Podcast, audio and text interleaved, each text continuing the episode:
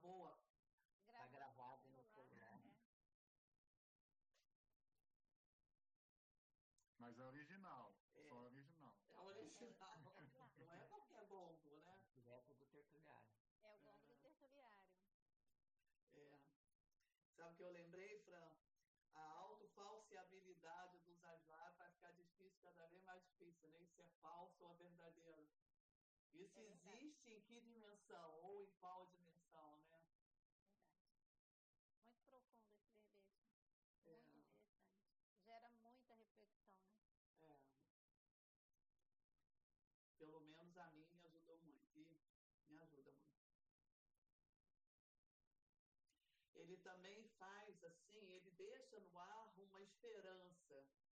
Dias melhores estão sendo construídos.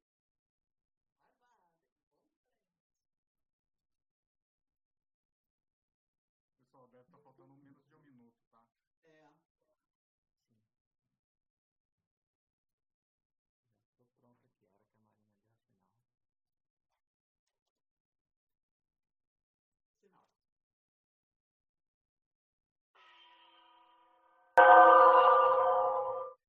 Bom dia a todos. Meu nome é Marina Tomás. Hoje é dia 24 de abril de 2020. São nove horas. Estamos iniciando a atividade Epicentrismo em Debate sob a responsabilidade do Conselho de Epicons da Unicim.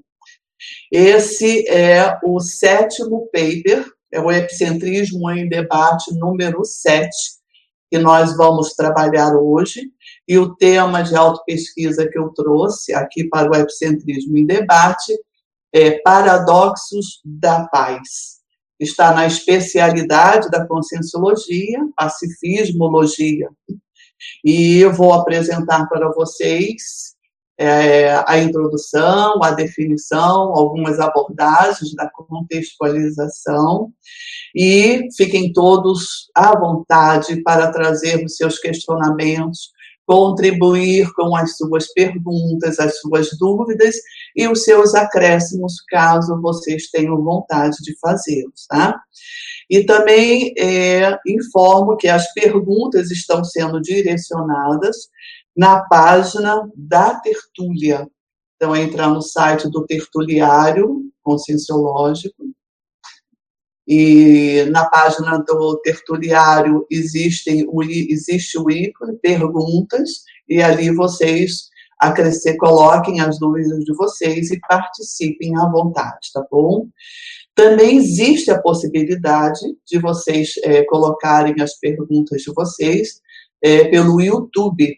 Sendo pelo YouTube, as perguntas é, vão ser recebidas e nós temos aqui a nossa equipe elaborando e, e, fazendo todos os procedimentos para que as perguntas cheguem até mim.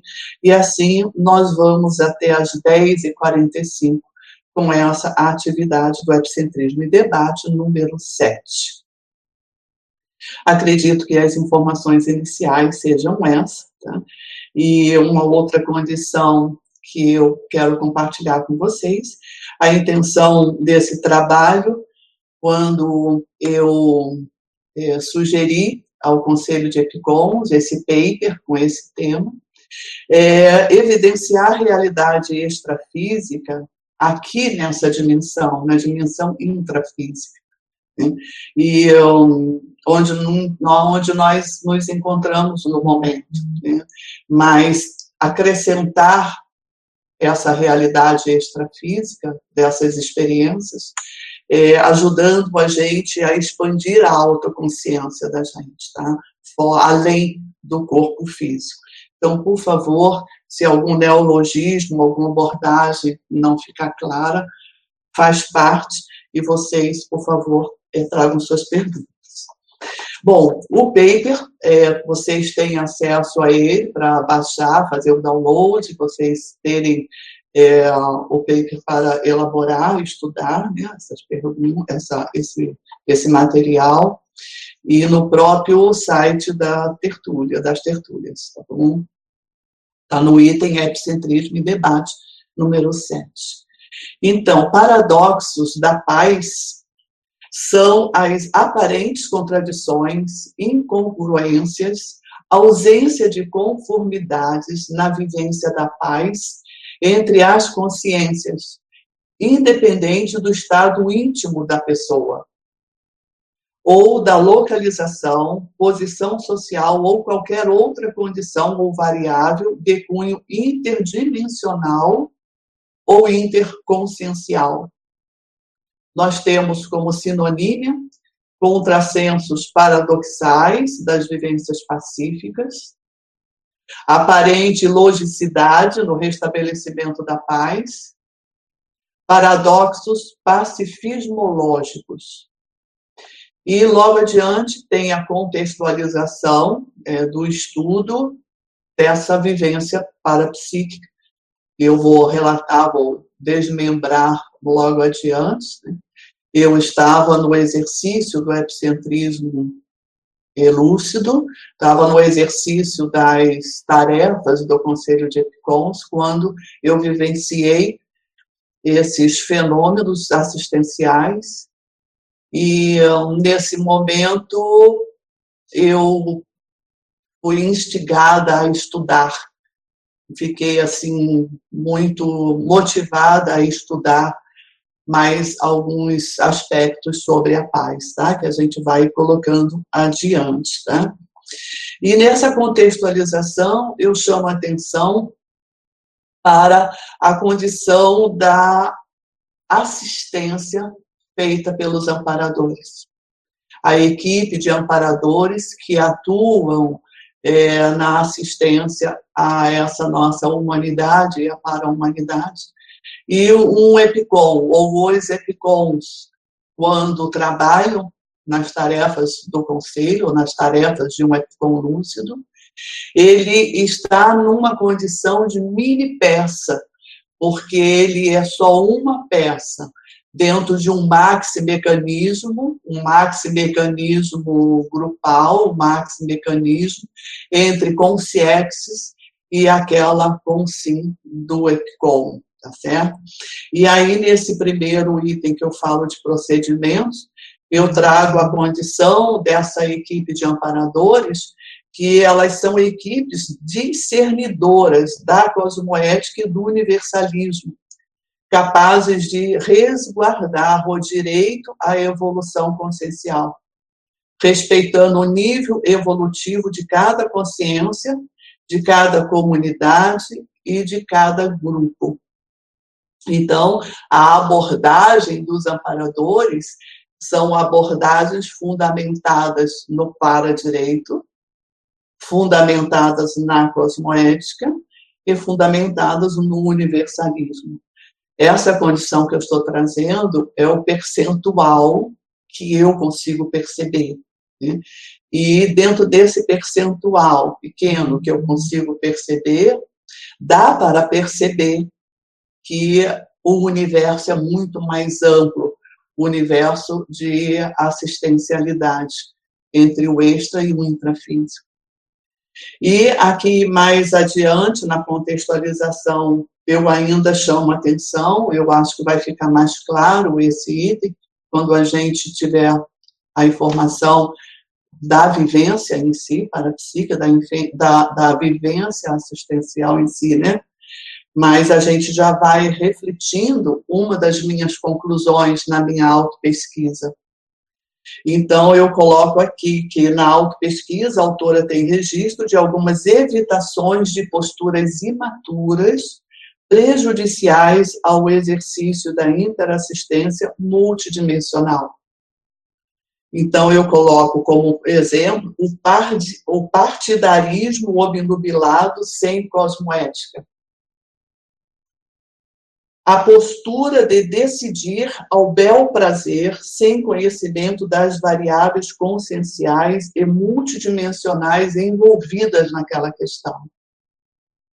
E o maniqueísmo, o sistema dualista, radical e simplista, do certo e do errado, do bom e do mal, distanciando aqueles que supostamente estão com a razão, separando dos que nunca têm razão. impedindo assim a possível mediação de conflitos. Essas posturas que eu estou chamando a atenção aqui para uma condição de imaturidades, e são imaturidades que realmente é, dificultam o trabalho dessas equipes de amparadores, de evoluciólogos, e, logicamente, se dificultam o trabalho dessas equipes de assistência, né, dificultam também o desencadear da evolução de todos nós. Então, essas são é, as informações, assim, eu acho que pode ajudar a gente a compreender. Né? E entrando agora no trabalho da casuística em si, o que eu tenho para compartilhar com vocês, que um, esse, essa vivência ocorreu quando eu fui convidada a realizar uma atividade, como eu coloquei, atividade de epicentrismo consciencial, e no Rio de Janeiro, no curso de imersão do Laboratório Grupal da Paz, o Pacificário, é, esclarecendo é, a comunidade conscienciológica, tem algumas instituições que trabalham no desenvolvimento de pesquisas e que, nesse trabalho, tem os laboratórios de autopesquisa. Esses laboratórios de autopesquisa, é, eles são individuais, na sua maioria, mas nós temos dois laboratórios grupais. Um deles é o Laboratório da Paz, ele chama-se Pacificário, ele fica em Saquarema, no município do estado do Rio de Janeiro. E, nesse momento, como é a orientação do Conselho de Epicom, do epicentrismo, né?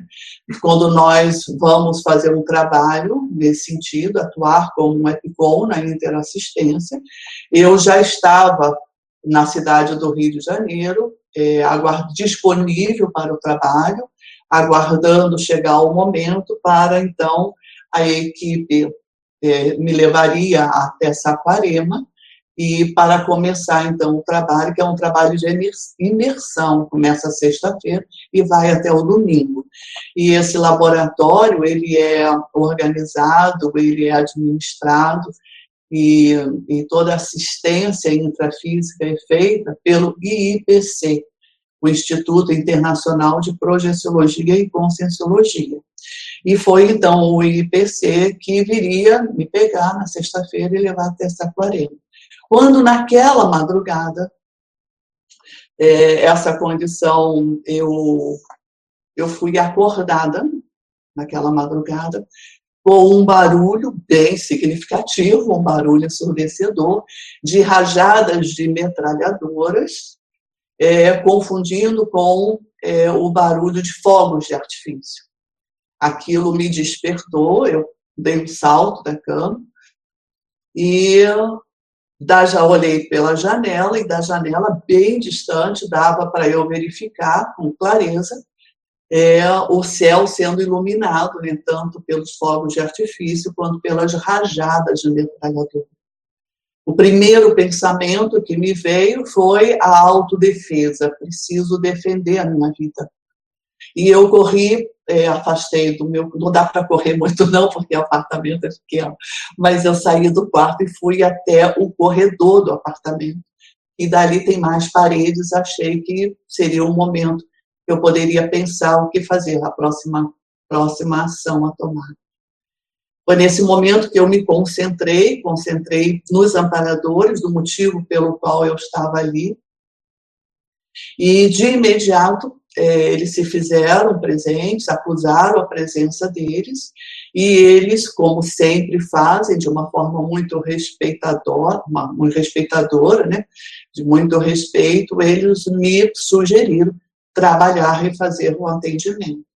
Foi nesse momento que ocorreu um acoplamento holossomático é, pelas é, sinaléticas, pelos sinais anímicos, parapsíquicos, energéticos que um epicom vivencia no seu trabalho, é, ficou evidente para mim que a consciência estava bem próxima da minha psicosfera. Conseguia perceber o que essa consciência pensava, conseguia perceber qual era a intenção dela e conseguia perceber o estado, naturalmente seria somático, bem doente, bem desequilibrado. Bom, isso durou algum tempo nos trabalhos de energia, os trabalhos de um possível esclarecimento, que não, não foi possível entrar na TARES em si, mas simplesmente a informação que os amparadores me pediam para passar é que a consciência se mantivesse calma, tivesse paciência, calma, tudo ia melhorar, tudo ia passar para ela. E num determinado momento eu percebi essa consciência, ela restringindo a lucidez dela, é, resumindo, é como se ela tivesse dormido, né?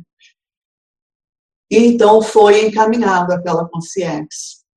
É, sempre que ocorre um trabalho desse, é, embora os epicons estão treinados a fazer a recomposição do seu energossoma, a recomposição do seu soma, os amparadores atuaram naquele momento, potencializando isso, fazendo isso com rapidez. Eu voltei ao ambiente, o meu holossoma estava bem limpo, quando eles me informaram que o trabalho de assistência continuaria. E a partir daí eu comecei, comecei a, a ver, tanto pela telepatia quanto pela clarividência, a imagem de uma senhora, né? e é, pela minha percepção, o que foi possível perceber, eu sei que foi muito pouco, o suficiente para a gente estudar o tema, né? E o que importava ali não era o meu estudo, o que importava ali é a assistência daquela situação, aquele contexto que estava ocorrendo lá. O que me interessava no momento é conhecer as orientações dessa equipe de amparadores e atendê-la.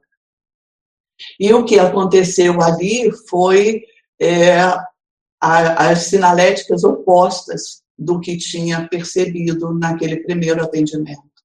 Era uma paz, era uma serenidade, era uma energia muito agradável e aquilo me estimulou a atenção. E o que, que eu ouvia? Essa senhora rezava.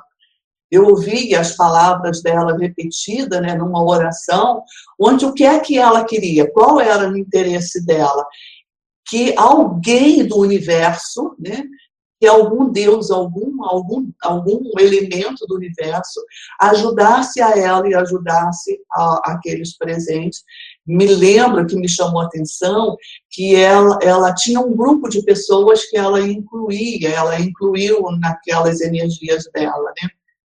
E, e que aquele, aquela postura, né, talvez, talvez na minha interpretação mais universalista, aquilo se expandia e ecoava.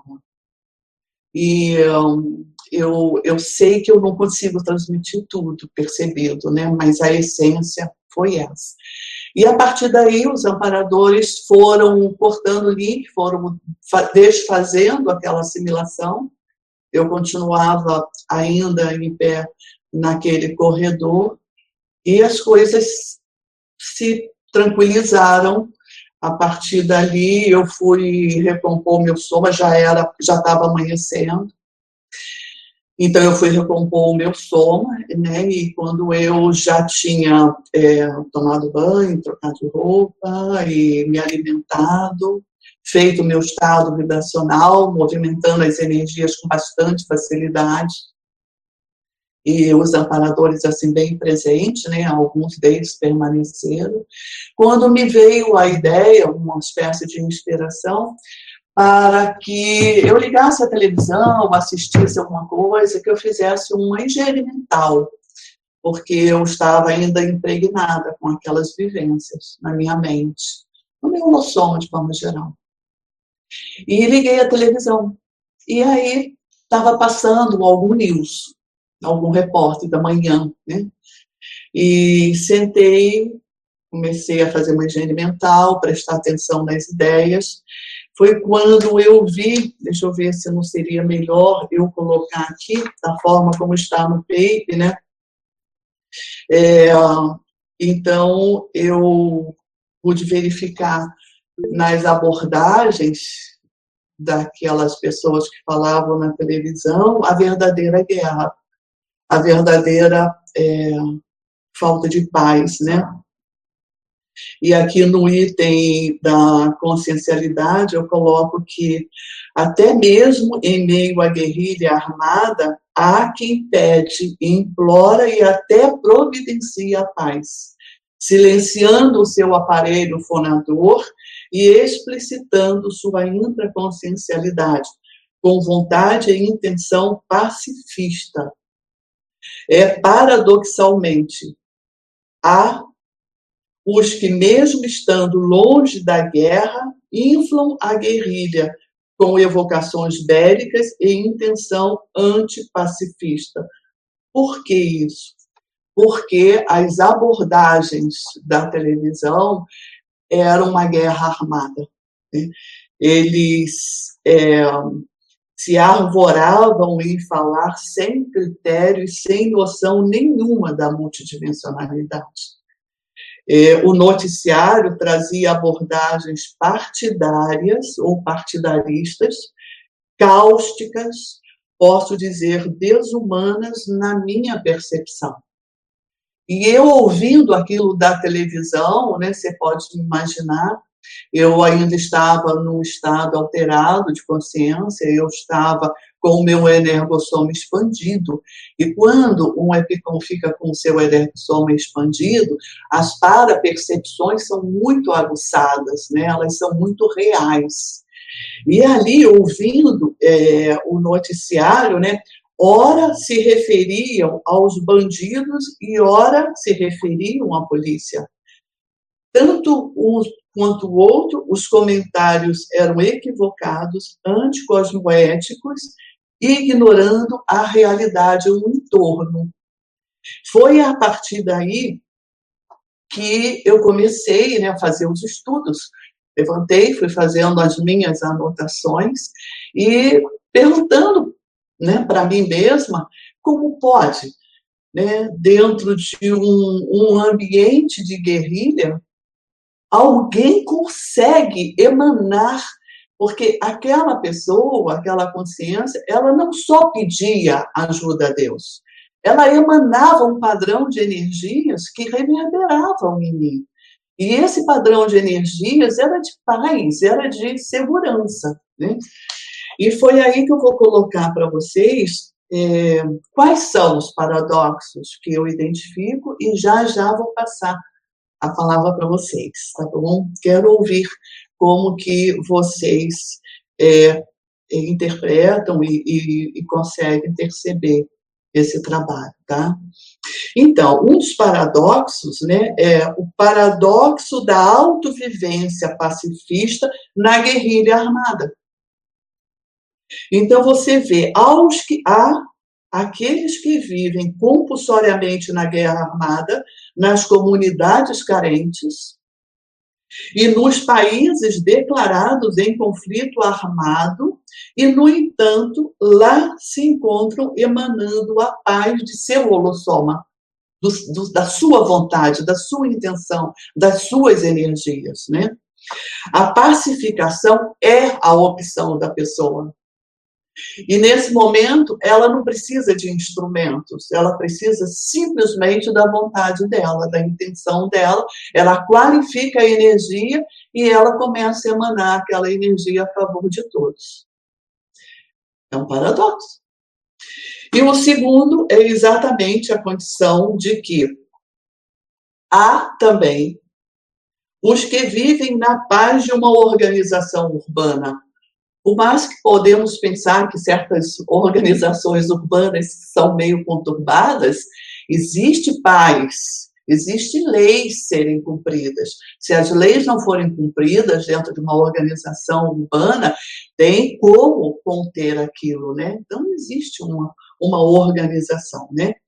Então, há aqueles que vivem na paz de uma organização urbana, porém emanando a guerra. Mas não é a guerra armada de metralhadoras, mas sim de rajadas de pensênios bélicos, conflituosos, capazes de destruir qualquer iniciativa pacificadora em qualquer dimensão.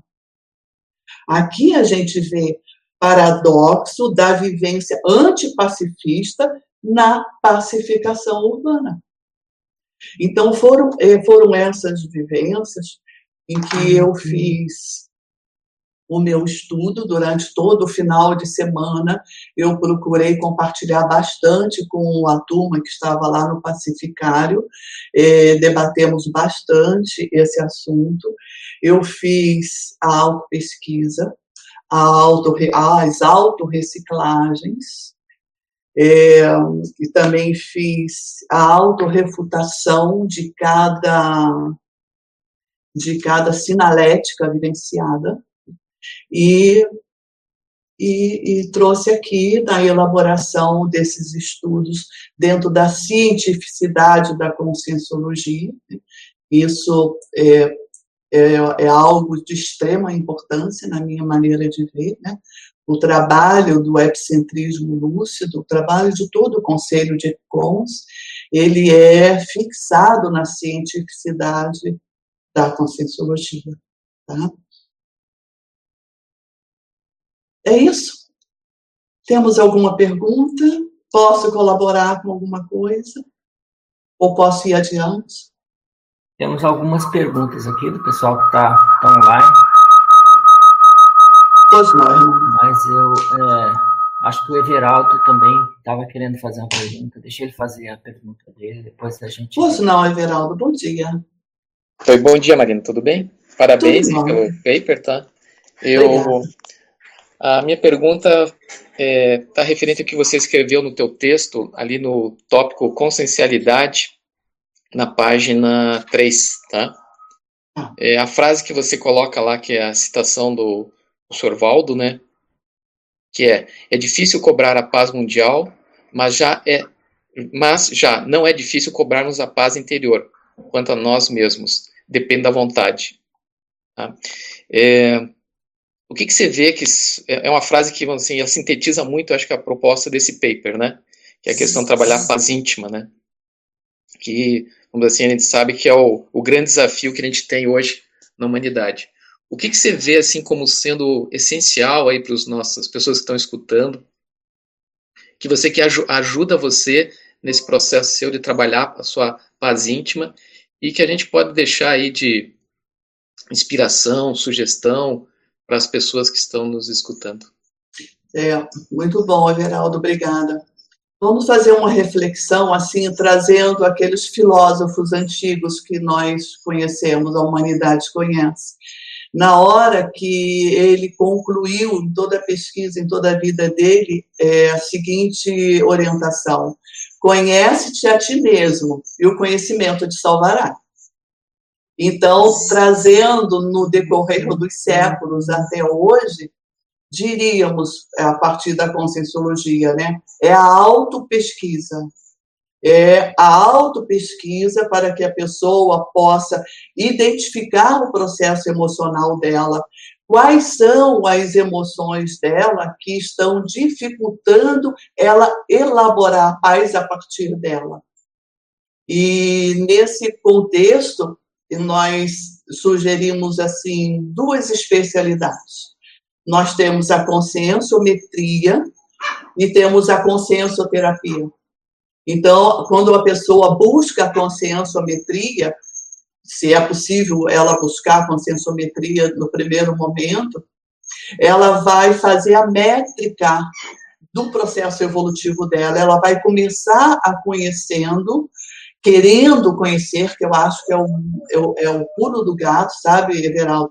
A pessoa tem que querer se conhecer, né? Então, ela vai pela, é, pela conscienciometria, ou autoconscienciometria, ela vai conhecendo detalhes do comporta dos comportamentos dela nessa vida atual, a partir da vida atual, e ela vai chegando ao conhecimento da intraconsciencialidade dela, até ela descobrir na ficha evolutiva pessoal é, o que há. Quais são as vivências que essa pessoa já teve no passado dela, tanto no passado recente como no passado remoto, né, que ainda estão presentes na memória dela e instigando uma reação emocional.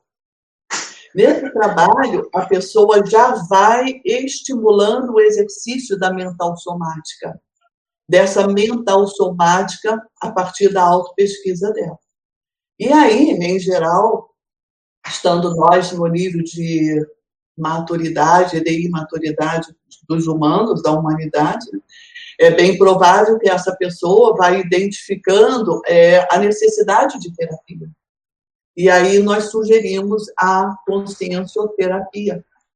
A pessoa buscar auxílio, informações técnicas dentro do paradigma consciencial, para ela ir verificando como ela fazia a terapia do processo emocional dela. E para que ela, na holomemória dela, ela vá mudando a interpretação ou as interpretações que ela dá aos episódios da vida dela. Dessa forma, a pessoa começa a conhecer dentro dela de uma maneira integral, em todas as existências dela, pelo menos aquelas que influenciam mais o comportamento dela agora, né?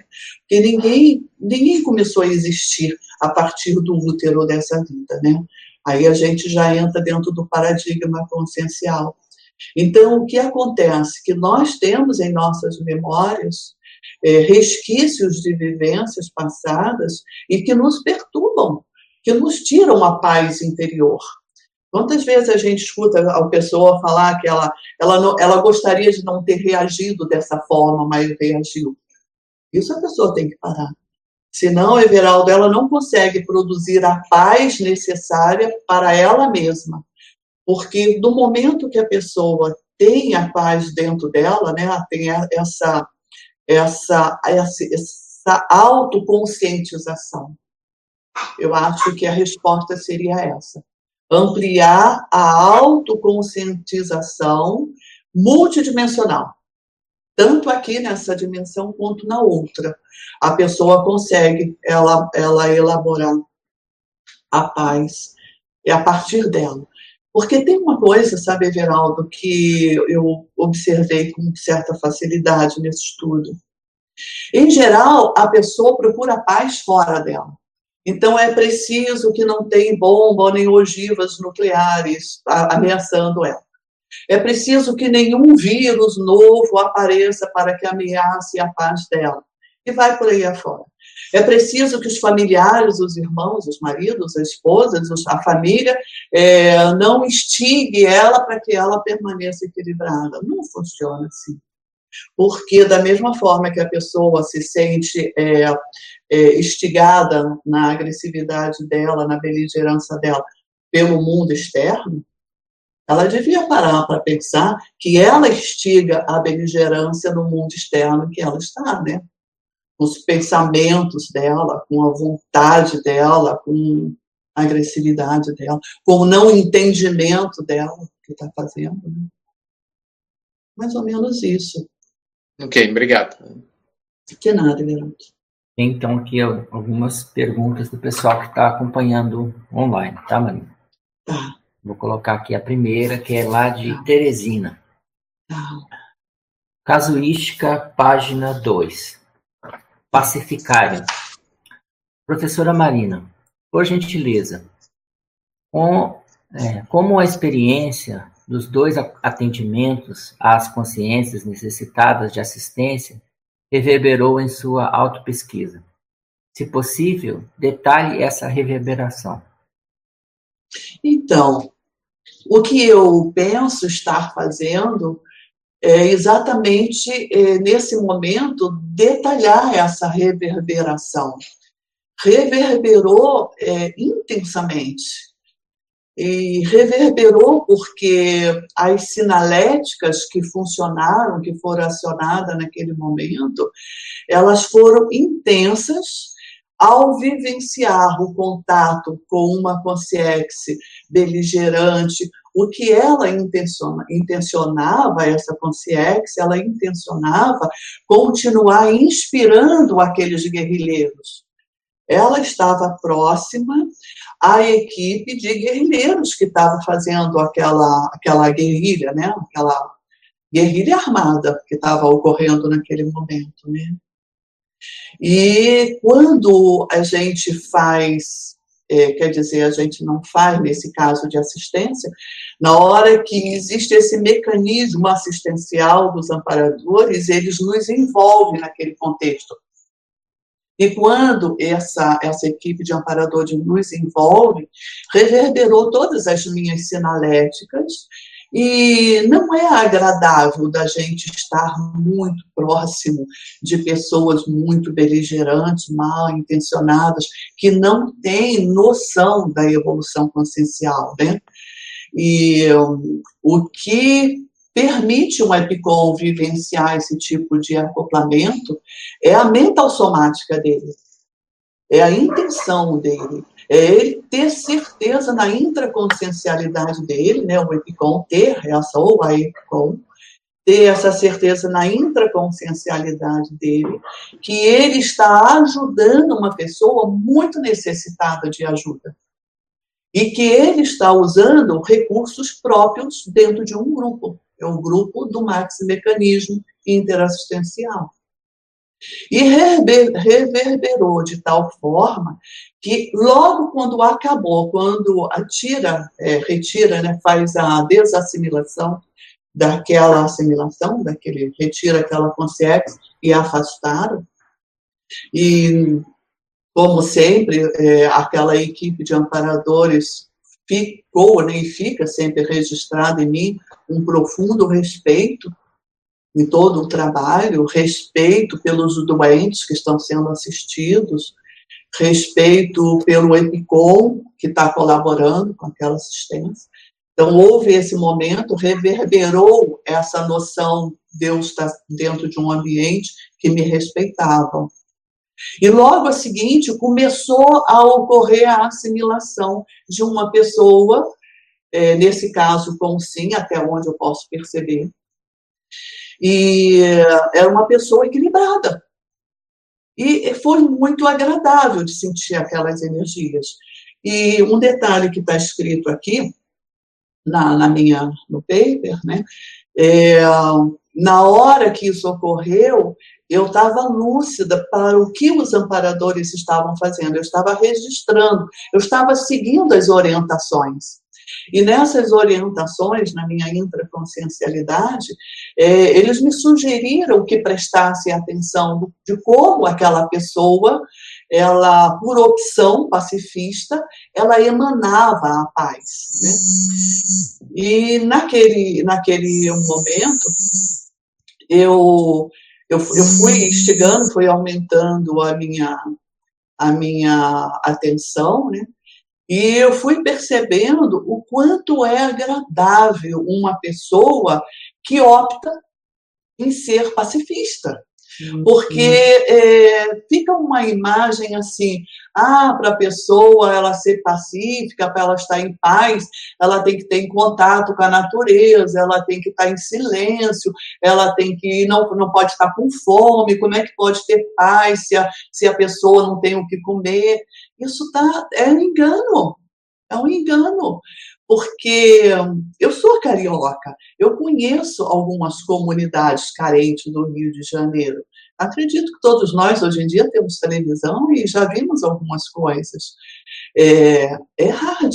Aquela pessoa não devia estar numa condição assim, com esses detalhes. Né?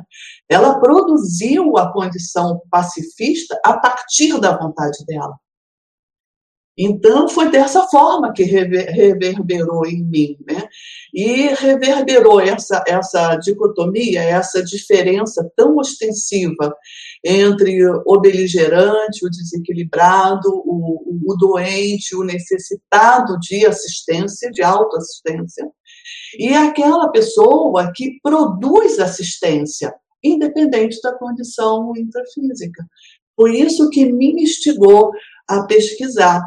E quando eu vi na televisão, o que mais me, me marcou foi eu ver que a realidade à minha frente, né, na, no meu estado de vida, que é aquela televisão, é, é a minha realidade intrafísica, né? E eu vi a enorme imaturidade dos humanos, de forma geral independente do canal ou do programa que eu estava vendo, né, isso ocorre. E a pessoa, ele, a pessoa na televisão, é, ele não, ele, ele não tinha partido. O partido dele era ir contra tudo e todos, né. Então eu tive num momento muito curto de tempo, que foi foi a madrugada e a manhãzinha, né? Eu vivenciei esses três episódios e isso, isso marcou muito para mim dessa forma. Por isso que eu estou aqui conversando com você. Agora, é, pergunta lá de Bienne, na Suíça. Bom dia a todos. Meus agradecimentos à professora Marina Tomás por trazer esse tema no atual momento, o que faz com que possamos refletir melhor sobre nossa intraconsciencialidade conflituosa a respeito de nossos posicionamentos. Professora Marina, em Assertivologia, página 1, poderia ampliar, por favor? Nem sempre é fácil manter a paz, ele está citando aqui o trecho, tá? Nem sempre é, é fácil manter a paz segundo os princípios da assertividade evolutiva. Levando-se em consideração todas essas diferenças de experiências conscienciais, ele pede para você fazer essa consideração. Fernando, você pode me ajudar a identificar no texto? Vamos lá. Na página 1 tem procedimentos. Página 1, assertivologia, último parágrafo dessa página. Ah, tá. Já entendi, já achei. Assertivologia.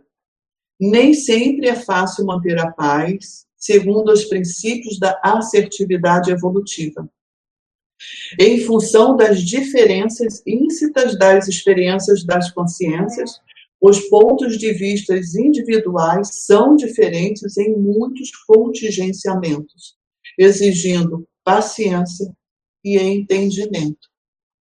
Então, quando o professor Valdo coloca essa informação aqui, acho eu que a intenção era exatamente isso, que em algum momento a gente parasse para refletir de que os humanos, eles formam uma classe chamada humanidade, mas somos diferentes na nossa essência. Somos diferentes na intraconsciencialidade. E você observa um outro detalhe somos diferentes, não é porque um está no Brasil e o outro está na Suíça, culturas diferentes, leis diferentes, não. Somos diferentes porque as nossas realidades evolutivas são distintas. Porque há casos, há exemplos, há situações que dentro de uma mesma família, com o mesmo pai, a mesma mãe, a mesma educação, os, os os irmãos apresentam essa diferença que ele está colocando aqui, olha, em função das diferenças íncitas nas experiências das consciências. Então, para a gente entender um pouco mais, aprofundar um pouco mais nessa colocação do professor Valdo, nós precisamos evocar o conceito do paradigma consciencial. Ninguém começou a existir nesta vida. Nós não somos, uma coisa é fato, é científico. Se um ser humano tem o momento do nascimento, da chegada nesta dimensão, e tem o momento da dessoma, da morte, do falecimento, da, da saída dessa dimensão, eu acho que independente de religião, de cultura, de local, dá para a gente entender que não somos daqui. O ser humano, se ele chega num determinado momento, e num determinado momento vai embora, e todos nós vamos sair dessa dimensão, cabe aí uma pergunta: quem eu sou? Da onde eu sou? Qual é a minha origem? Qual é a minha procedência? Quando eu nasci nessa dimensão, Eu cheguei nessa dimensão, eu, eu, ressomei aqui. É, eu vim da onde? Eu tenho uma impressão que, mesmo como o professor Valdo falou, somos diferentes nas nossas vivências, eu acho que essa pergunta ela pode ser feita, ela é, para o autoquestionamento, né? A pessoa perguntar para ela mesma, da onde eu vim? No minuto anterior ao meu renascimento, eu chegada nessa dimensão, eu estava fazendo o que mesmo? Porque isso tudo está na memória de cada um de nós. A questão é que este fenômeno que nós chamamos de nascimento, que a conscienciologia nos é, aprofunda, o conhecimento dizendo, quer dizer, é a transição entre dimensões, é a passagem entre uma dimensão e outra, esse é um fenômeno. Né? Como tantos outros fenômenos, todo mundo vivencia nessa dimensão. Então, na hora que ocorre esse deslizar de dimensões, existe esse restringimento natural da consciência, da memória, e nesse nosso nível evolutivo, que não precisava ser assim, né? Então, por exemplo, os, é, os epicentros e os projetores lúcidos, se a pessoa ela tem o fenômeno da projeção lúcida, ela consegue enxergar isso. Como é que ela desliza no corpo físico, né, de um ponto para o outro, né, de uma dimensão para outra, e ela não restringe a lucidez dela, não restringe a memória dela. Vale aqui uma informação de que já é resultado de pesquisa, já é comprovado que esse fenômeno da projeção lúcida, ele é uma habilidade inerente ao ser humano. Então, é, cabe ao ser humano começar a pensar em desenvolver sua evolução. Mas voltando aí à condição da assertividade, é, é difícil a gente realmente é, ter esse princípio da assertividade no exercício da paz, no exercício da assistência, isso acontece. E que cada um tem a sua, a sua ficha evolutiva, né? tem as suas vivências, e que sem a autopesquisa, sem a cientificidade no estudo da pessoa. Quando eu falo cientificidade, eu, é, seria bom a oportunidade de esclarecer.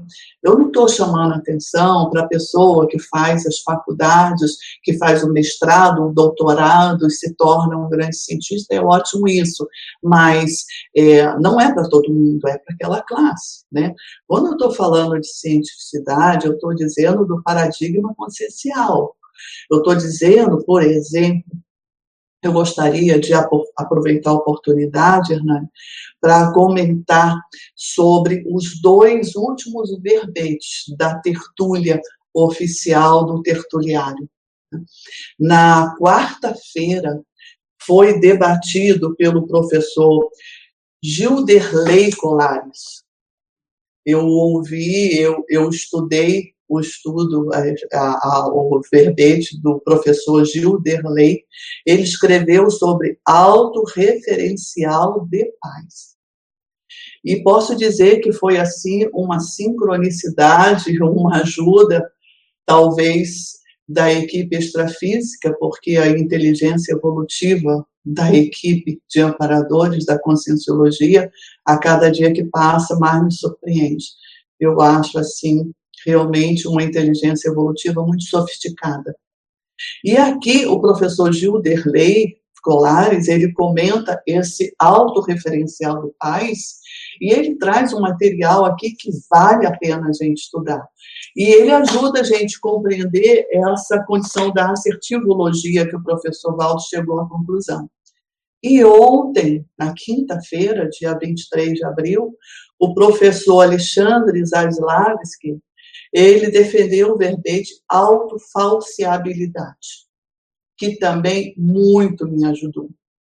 Enquanto eu ouvia a tertúlia do professor Zaslavski, eu fui fazendo a minha autocrítica, eu fui fazendo a autoanálise em relação ao trabalho que eu hoje estou compartilhando com vocês. E algumas vezes eu me perguntei, eu fiz a autofalseabilidade dos fenômenos parapsíquicos que eu vivenciei. Eu fiz a autorrefutação das possíveis interpretações que eu dei ao episódio de assistência. Qual foi o meu nível de assertividade nas minhas interpretações do paper que eu divulguei? Então, eu volto a dizer para você na sua pergunta direta, sem a autopesquisa, sem o autoenfrentamento, sem a vontade e a intenção da pessoa conhecer a realidade evolutiva dela, eu acho que fica mais difícil como o professor Valdo falou aqui, né, é, a condição de exigindo paciência e entendimento. Eu acho que foi o que os amparadores fizeram. Aí eu faço uma conexão bem estreita com o para-direito, né? porque a equipe de amparadores ela foi e assistiu aquela consciência que estava no grupo dos marginais. E ele assistiu e atendeu àquela senhora que estava inserida naquela comunidade, mas ela não estava é, inserida no grupo de marginais. Então, em qualquer lugar que você esteja, você pode começar a fazer a sua auto-pesquisa, ter a coragem de se conhecer, Saber que o processo da autorrefutação é você encarar o processo evolutivo bem longe do processo religioso de que o erro é um pecado incorrigível, de que o erro não pode existir porque é um pecado. Longe de você essa abordagem maniqueísta, como eu coloquei aqui, do bem e do mal. Ou você é pessoa boa ou você é pessoa má. Você vê que a equipe de amparadores não tratou assim os, as duas consciências que foram assistidas. Não tratou assim. Assistiu o grupo como um todo, né? E nessa condição, você ter a coragem de conhecer é, quais são os itens nos seus comportamentos que podem ser colocados no nível de maturidade evolutiva maior, para você acelerar a sua evolução. Né? Se, por um lado, você é obrigado a ter paciência e entendimento com as pessoas é, ainda beligerantes, seguindo o nosso exemplo, né? ou com as pessoas ainda muito imaturas, que você nem consegue ajudá-la como você queria, comece ajudando você mesmo pela sua auto-pesquisa. Talvez isso, Hernani. Tem aqui também, Marina, uma pergunta do Rio de Janeiro. Né? É a seguinte. Olá, Marina, grata por abordar o tema. Aqui no Rio de Janeiro, assim como no país, notou-se uma redução considerável na porcentagem de atos criminais devido ao confinamento da Covid-19. No Ceará, aproximadamente 63% menos homicídios. Podemos considerar essa pandemia um paradoxo da paz? Eu concordo com você. Eu considero. Eu não sabia que nesta semana que eu estava é, escalada para conversar sobre os paradoxos da paz, é, dois verbetógrafos já experientes fossem trazer dois verbetes que enriqueceram muito a minha autopesquisa. Tanto o Gil, Gilderley, o professor Gilderley, quanto o professor Zaslavski. Então, é, os próprios colegas, nossos colegas é, da comunidade conscienciológica, alguns fizeram contato comigo e falaram, professora, olha o que está ocorrendo. É, o seu paper é, que fala da paz, já estamos estudando a paz. E a gente verifica que essa semana Isso não foi feito de caso pensado, nem pela equipe da Enciclosapos, nem pela equipe do Tertuliário, nem pelo Conselho de Epicons, nem por mim. Isso é como você está trazendo os dados aí, né? É, existe um paradoxo com relação à paz.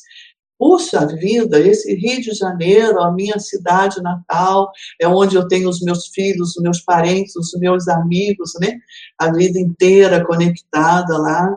Eu vivo é, na cidade do Rio de Janeiro desde a última é, existência minha, essa minha última existência aqui, nessa, nessa dimensão, é, foi quando eu comecei a viver no Rio de Janeiro. Isso cria links, né? Vínculos. Eu, eu gostaria imensamente, tanto pela humanidade, como também pelos cariocas, pela cidade, que eh, se estabelecesse um nível de paz eh, razoável para continuarmos evoluindo, né? E, puxa, eu faço essa reflexão. Precisamos mesmo, né, ter um contato com uma pré de soma, uma pré-morte. Porque a presença do vírus, eu acho que faz qualquer pessoa sensata pensar: olha, você pode estar numa pré-morte. Então, e aí, se isso acontecer com você? Pode acontecer comigo ou com você, né? Pode acontecer com pessoas muito próximas a gente. Então, faz a gente pensar. Eu faço votos de que é, mais pessoas possam pensar no paradoxo da paz é, estando lá no Rio de Janeiro. E a outra condição, que você está enriquecendo o nosso trabalho, trazendo os dados dessas pesquisas, né? E, e a vivência que foi possível qualificar tanto assim esse nosso trabalho, essa vivência é, no meu trabalho de EPCOM, né, de EPCEM, ocorreu no Rio de Janeiro. Agora, lá de Lisboa. É... Bom dia a todos. Professora Marina poderia comentar a frase indicada no parágrafo consciencialidade. É na última página, Marina. Página 3, tá? E aí ela pede o seguinte, para você comentar essa última frase aí do Valdo. É difícil cobrarmos a paz mundial mas já não é difícil cobrarmos a paz interior, quando a, quanto a nós mesmos, depende da vontade. E ela pede para você fazer a correlação da frase com o item 9 aí da enumeração, a paz prolongada sem a azáfama do trabalho não existe. Faço sim, vou tentar. Isso. Com relação a esse item aqui do professor Valdo, eh, o professor Everaldo já havia trazido algumas referências, né, algumas questões sobre ela. Eu vou, eu vou me permitir ler a, a, a frase completa, tá? Para a gente ir refletindo e aprofundando, para a gente fazer a conexão com o item 9, a gente requer aprofundar os a, a nossos pensamentos, tá? as nossas ideias. Então, observa só, ó, se há confiança absoluta nos amparadores extrafísicos, a consequente pacificação íntima da consciência assistente favorece o desenvolvimento da assistência. Então, observa só o exemplo que ocorreu. A, a Consim, é, que emanou a paz, mesmo estando lá na comunidade em guerrilha, em plena guerra, ela tinha confiança naquela fé dela, naquele Deus dela, naquela extrafisicalidade dela. É assim que eu vejo, é assim que eu a percebi. Independente de religião, independente de política, não, não foi levado em consideração qual presidente que ela votou, não foi levado em consideração qual a condição social dela. Foi levado em consideração exatamente o que o professor Valdo escreveu aqui, ó. Se há confiança absoluta nos amparadores extrafísicos, ela confiou que algum aparador, algum deus, algum, algum elemento que não fosse da intrafisicalidade ajudasse a ela. Porque o que ela fez, ela se conectou com a extrafisicalidade. E na hora que ela se colocou na extrafisicalidade, ela emanava a opção dela, a opção pacifista. Então, qualquer pessoa que decidir a partir de hoje fazer isso, pode ser até carioca, pode ser até qualquer um, ela vai receber realmente, a, vai conseguir fazer o desenvolvimento da assistência. E aí, a segunda parte, é difícil cobrarmos a paz mundial, com certeza, né? Todos nós sabemos disso. Basta a gente olhar, é, abrir os olhos e enxergar a realidade mundial, né? E outra condição também é ligada a essa, é difícil cobrarmos a paz mundial, né? E esse vírus, o Covid-19, ele não está simplesmente num país, ele está no nosso planeta.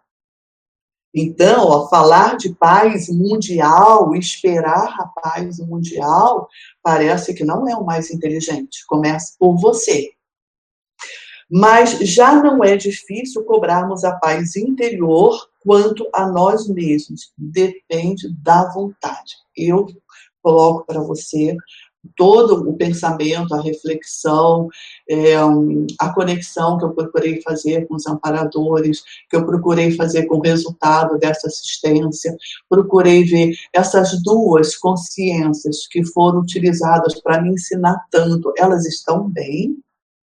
Tanto uh, o, o assediador que foi restringido, a lucidez dele, quer dizer, ele foi acalmado pelas energias dos amparadores, quanto a senhora, eles estão bem? Eu procurei perguntar isso, né, para poder estar conversando com vocês e todos nós queremos a paz, eles também, né?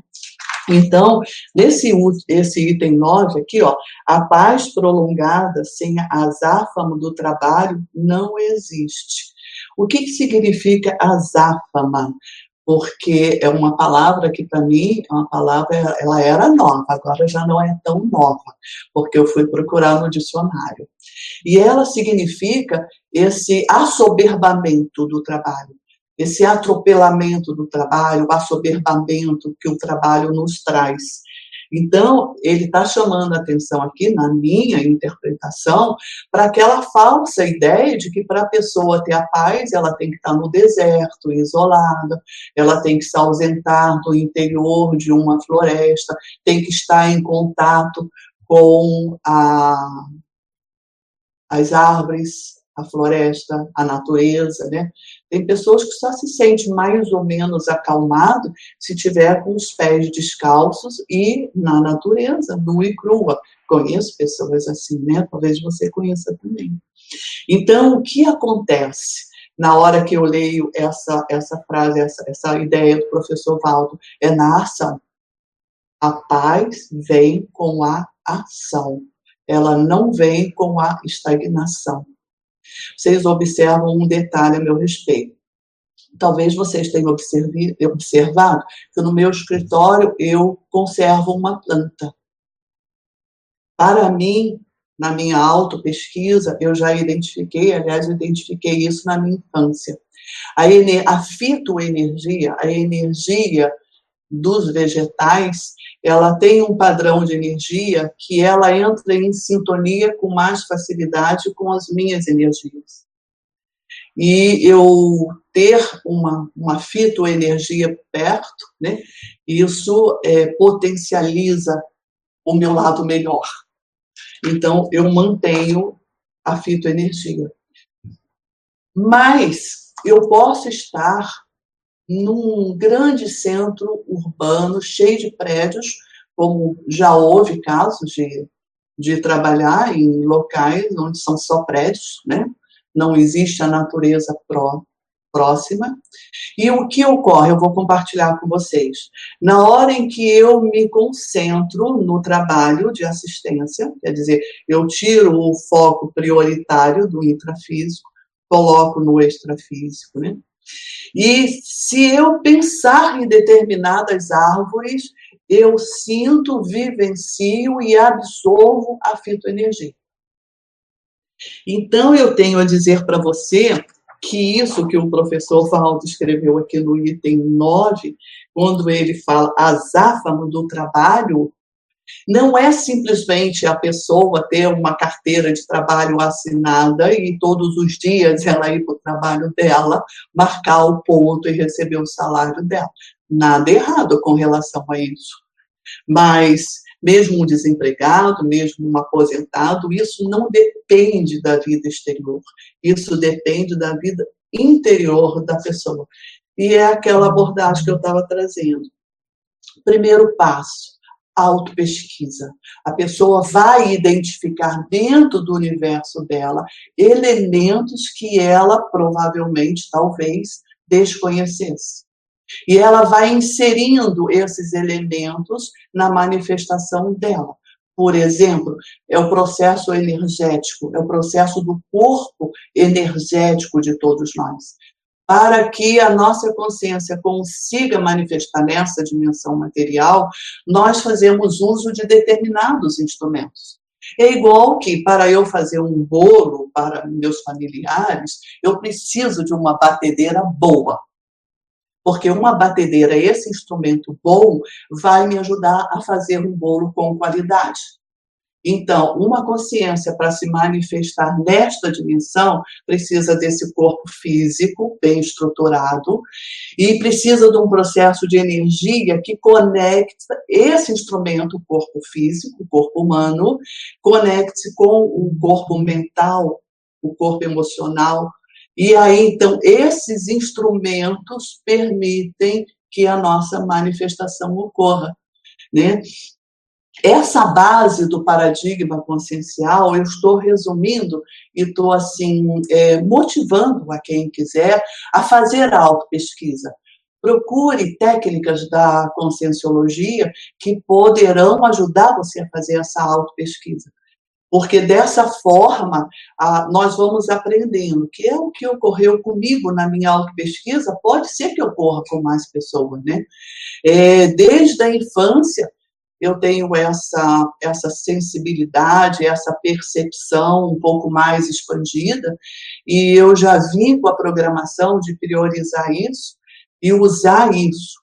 E eu, eu vejo tanto na teoria, não só da conscienciologia, mas temos na literatura, se a pessoa quiser estudar até mesmo a condição de autoconhecimento, ela vai encontrar na literatura de que ela tem uma realidade muito além do corpo físico. E aí, o que é que eu fiz com essa condição? Eu priorizei o estudo de mim mesma.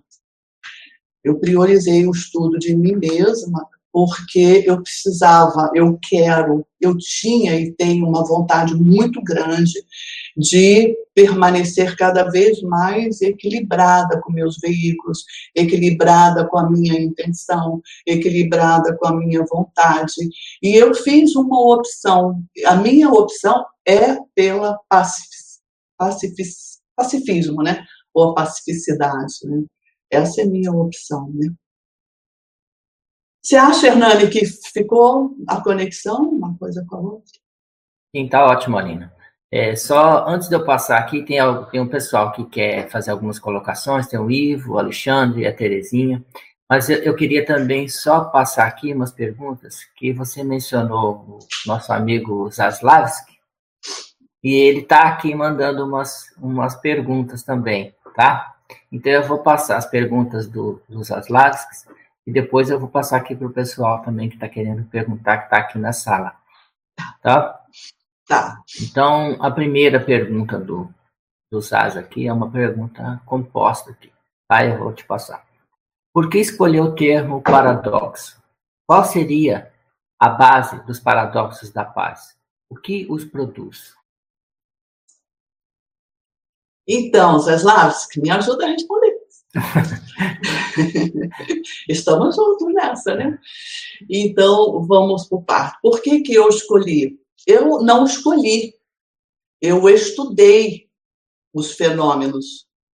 E na hora que, ainda conectada sob a influência, sobre o palio, sobre o amparo é, da equipe extrafísica de amparadores, eu já identifiquei que no mesmo grupo de consciência já havia um paradoxo. Como que aquela pessoa conseguia, no meio daquela barulheira, porque Zaslaves que era uma barulheira.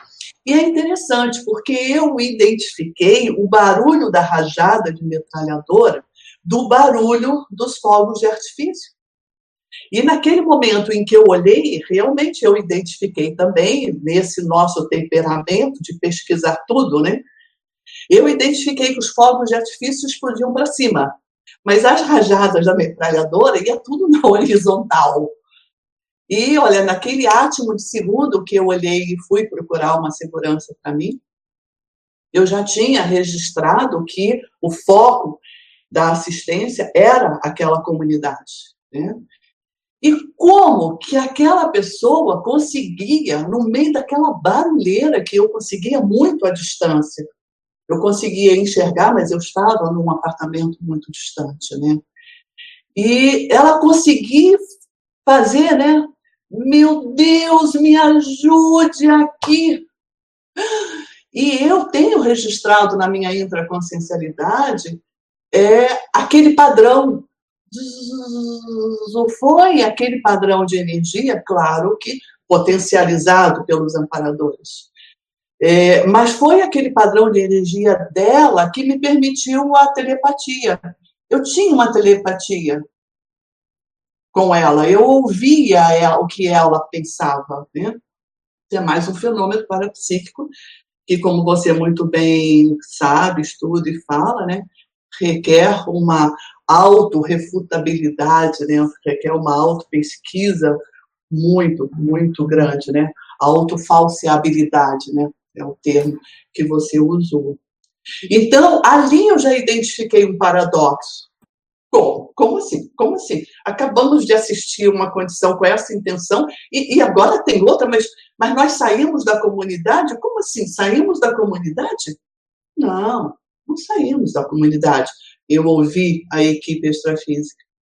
E aí, o que, que a equipe deixou eu perceber, deixou acontecer a assimilação com ela, tá? num processo holossomático intenso. E o que, que eu vi que os amparadores faziam? Eles se concentravam, né, e a partir de mim, eles colocavam rajadas de energia, assim, fluxos intensos de energia. Aquilo algumas vezes balançava o meu soma. E aquela energia deslizava direto, deslizava direto para ela. Eu falava, uau, que paradoxo! Ela está sozinha lá, ela está ela, ela tá rezando. E aqui tem um grupo de consciência, eu estou sozinha. Mas, caracas, eu estou sozinha aqui e isso está acontecendo. Então eu fui vendo assim, vários paradoxos. E por que eu conectei com a paz? Porque na hora que eu vi aquela TV, onde tudo estava organizado, não havia metralhadora, é tudo em alto nível, os microfones em alto nível, os profissionais em alto nível, eles mandavam através das palavras, palavras cáusticas, para todo mundo que estava lá. Generalizou a todo mundo. Para ser bem franca, até para a política atual, os repórteres meteram o pau. E aquilo foi mostrando para mim uma falta de equilíbrio, uma falta até de bom senso. Porque se eles parassem para fazer uma análise, como você colocou mais uma vez lá, a autofalseabilidade, faltou eles fazerem a refutação, a crítica severa daquilo que eles estavam veiculando aqui. E aí, Zaslav, eu não tinha opção, eu tinha que pensar na paz. Como? Como que aquela senhora fez? Como que os amparadores fizeram isso? Sabe por quê, Zaslav?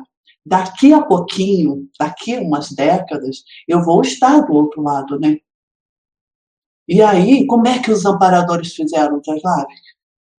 Como é que eu vou fazer para motivar o desenvolvimento dos colegas que estão aqui? quer seja EPCONs, a AIS EPCONs, as sensitivas, tem uma outra condição que isso me ajudou a pensar muito. Eu já falei aqui alguma coisa a respeito da minha infância. Eu gostaria imensamente, das naves, de é, aprender qual a melhor maneira, eu estando como consciex, assistir as crianças parapsíquicas. Para que elas possam aprender desde pequenininhas a exteriorizar a paz delas e não depender de um ambiente desassediado, um ambiente equilibrado para sobreviver. Eu não sei, Hernani, é isso? isso Falta mesmo. alguma coisa? Eu acho que sim. Tem mais uma pergunta dele aqui. Tá. Que é mais ou menos nessa linha do que você está falando. Ele pergunta aqui: Como analisa a conscienciometria da consciex homem que foi assistida na sua vivência, em termos do que teria ajudado no rapport com, com ele? Uhum. Como disse no paper. O mérito dele, é. né, você fala lá.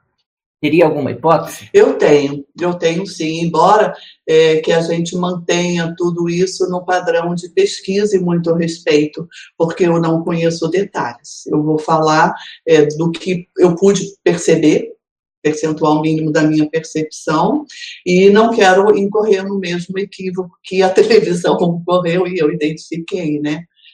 E, mas eu identifiquei sim. Eu não sei te dizer se o mérito era daquela consciex somente ou se o mérito era daquela comunidade.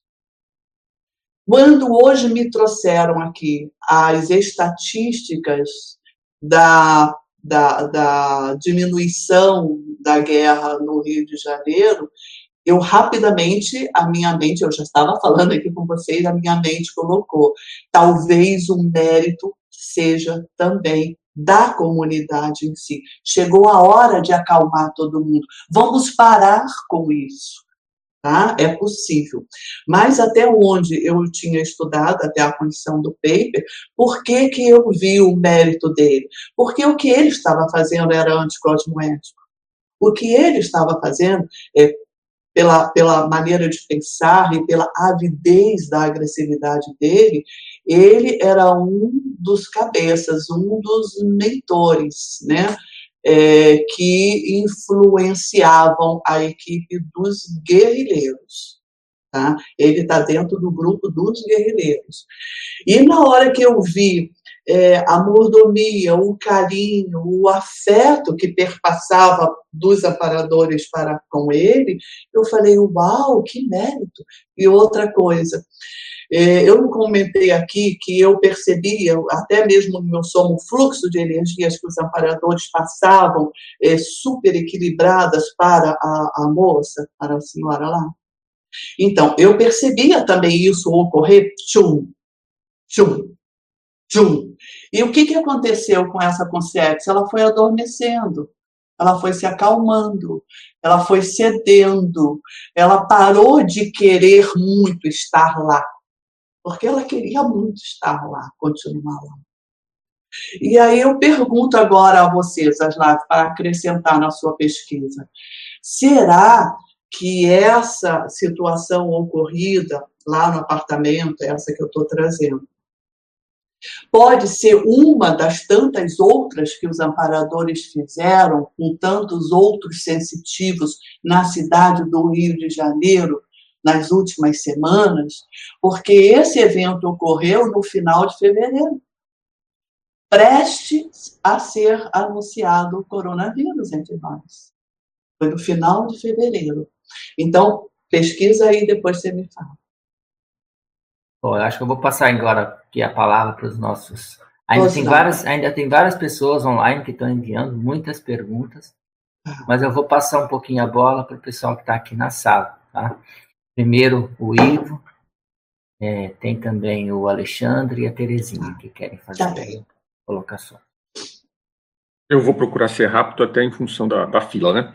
Duas não, coisas eu... me chamaram, tem duas coisas me chamaram a atenção aí no que a Marina está colocando. E a primeira que me chamou muito a atenção é a questão da ausência de preconceitos dos amparadores em assistir uma pessoa que estava ali rezando, fazendo a sua oração, tá? E a pessoa tem oração, reza etc. Tal, negócio muito tacanho, tá, é uma muleta, etc. Tal. Mas ali naquela condição, pouco interessa se é muleta ou não. A pessoa está tendo alguma conexão ali com um processo multidimensional que aquele contexto ali permite. Acontece, isso me chamou é, muito a atenção. E, e o segundo ponto foi o que a Marina colocou, das pessoas às vezes confundirem paz com silêncio floresta, a pessoa quer ir para uma caverna, quer ir lá para o Himalaia, exagerando um pouquinho aqui, o que ela confunde que paz é silêncio. Paz não é silêncio. A paz interconsciencial, diga-se passagem, ela é até bem barulhenta, e é, e é importante que seja barulhenta.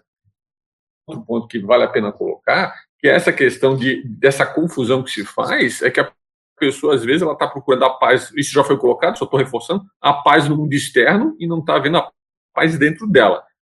Isso aí só para reforçar o que já estava sendo colocado. Ah, Ivo, muito obrigada. Eu até anotei aqui, porque a palavra preconceito não não está aqui, né, nesse paper. E, no entanto, você chamou super atenção, né? É, eu, eu, até coloquei a questão da cosmoética quando eu faço a contextualização, lembrando disso né? Porque eles foram, e, e eu concordo com você, não, não é bem isento, eles foram ausência de preconceito. Eles estavam ali para ajudar quem estava pronto para receber ajuda, né?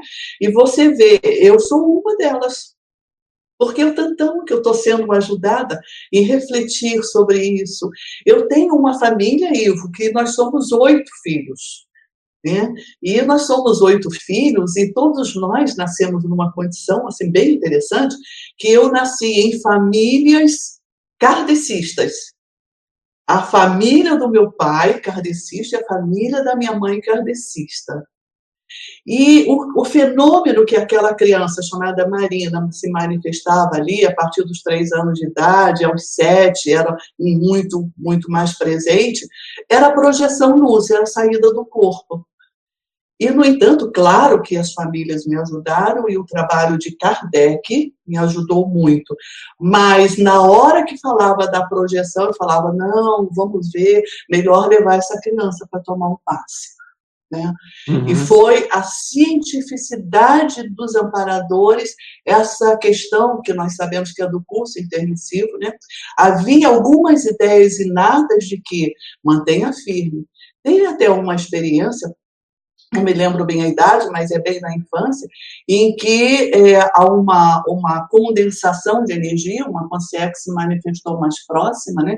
eu até identifico ela, se manifestou mais próxima dessa criança e falou para mim assim: não fale para seus pais, eles não conseguem compreender. Porque quanto mais eu tenho ainda essa característica, né? Quem me conhece sabe disso.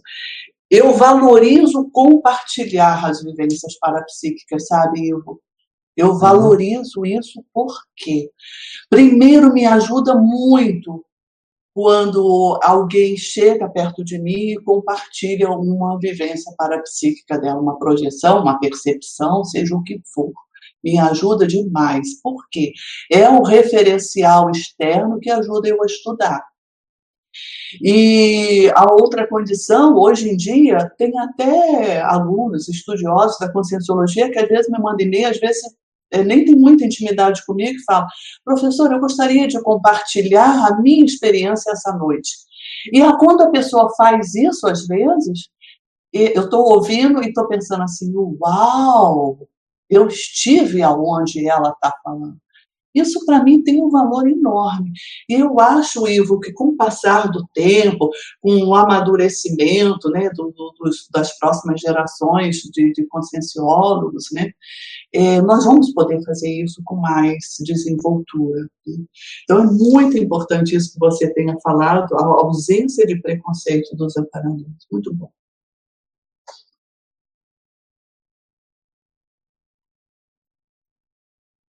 Terezinha, pode fazer essa pergunta.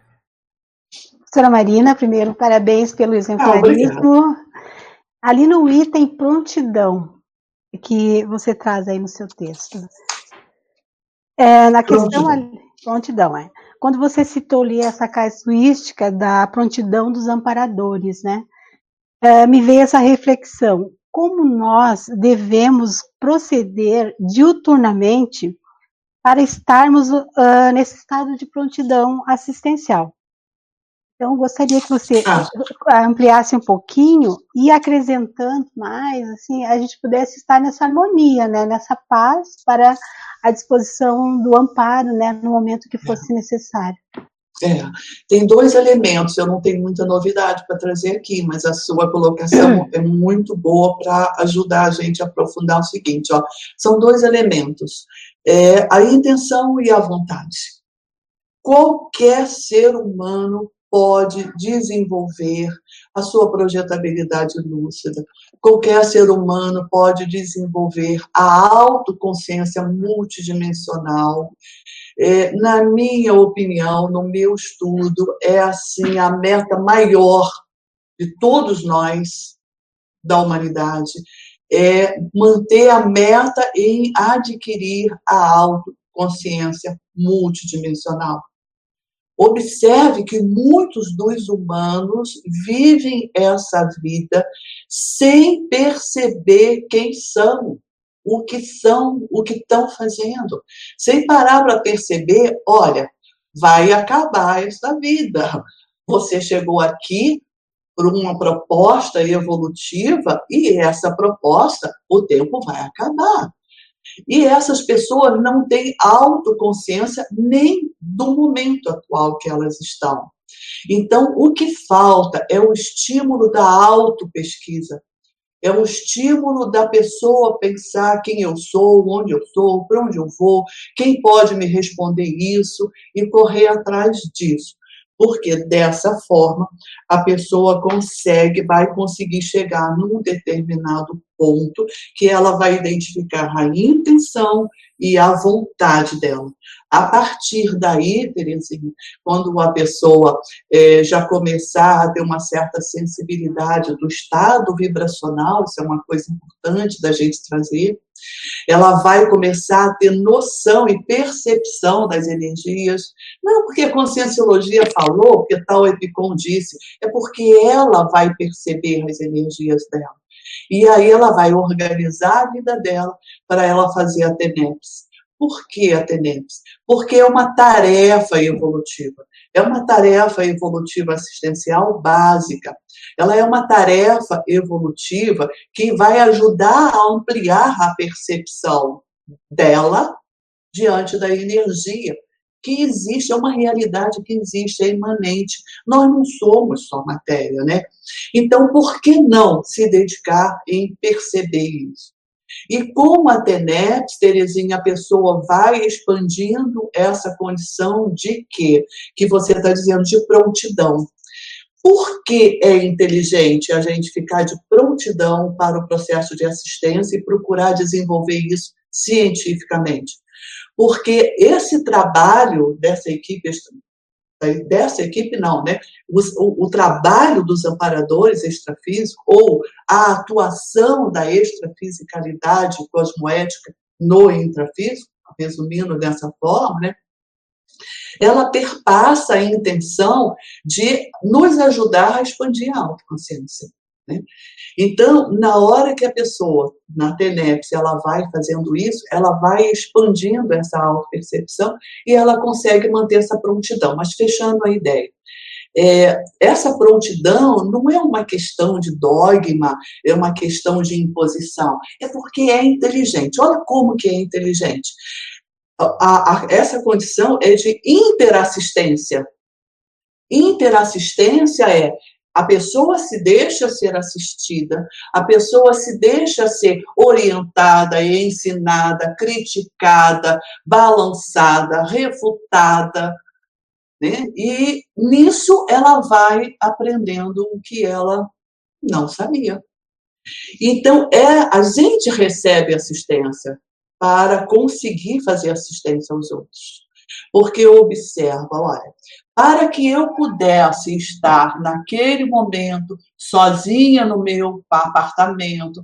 Nos dias anteriores, eu fui antecipadamente para o Rio de Janeiro, porque essa é a orientação do Conselho de Epicons no trabalho de epicentrismo, no trabalho de assistência.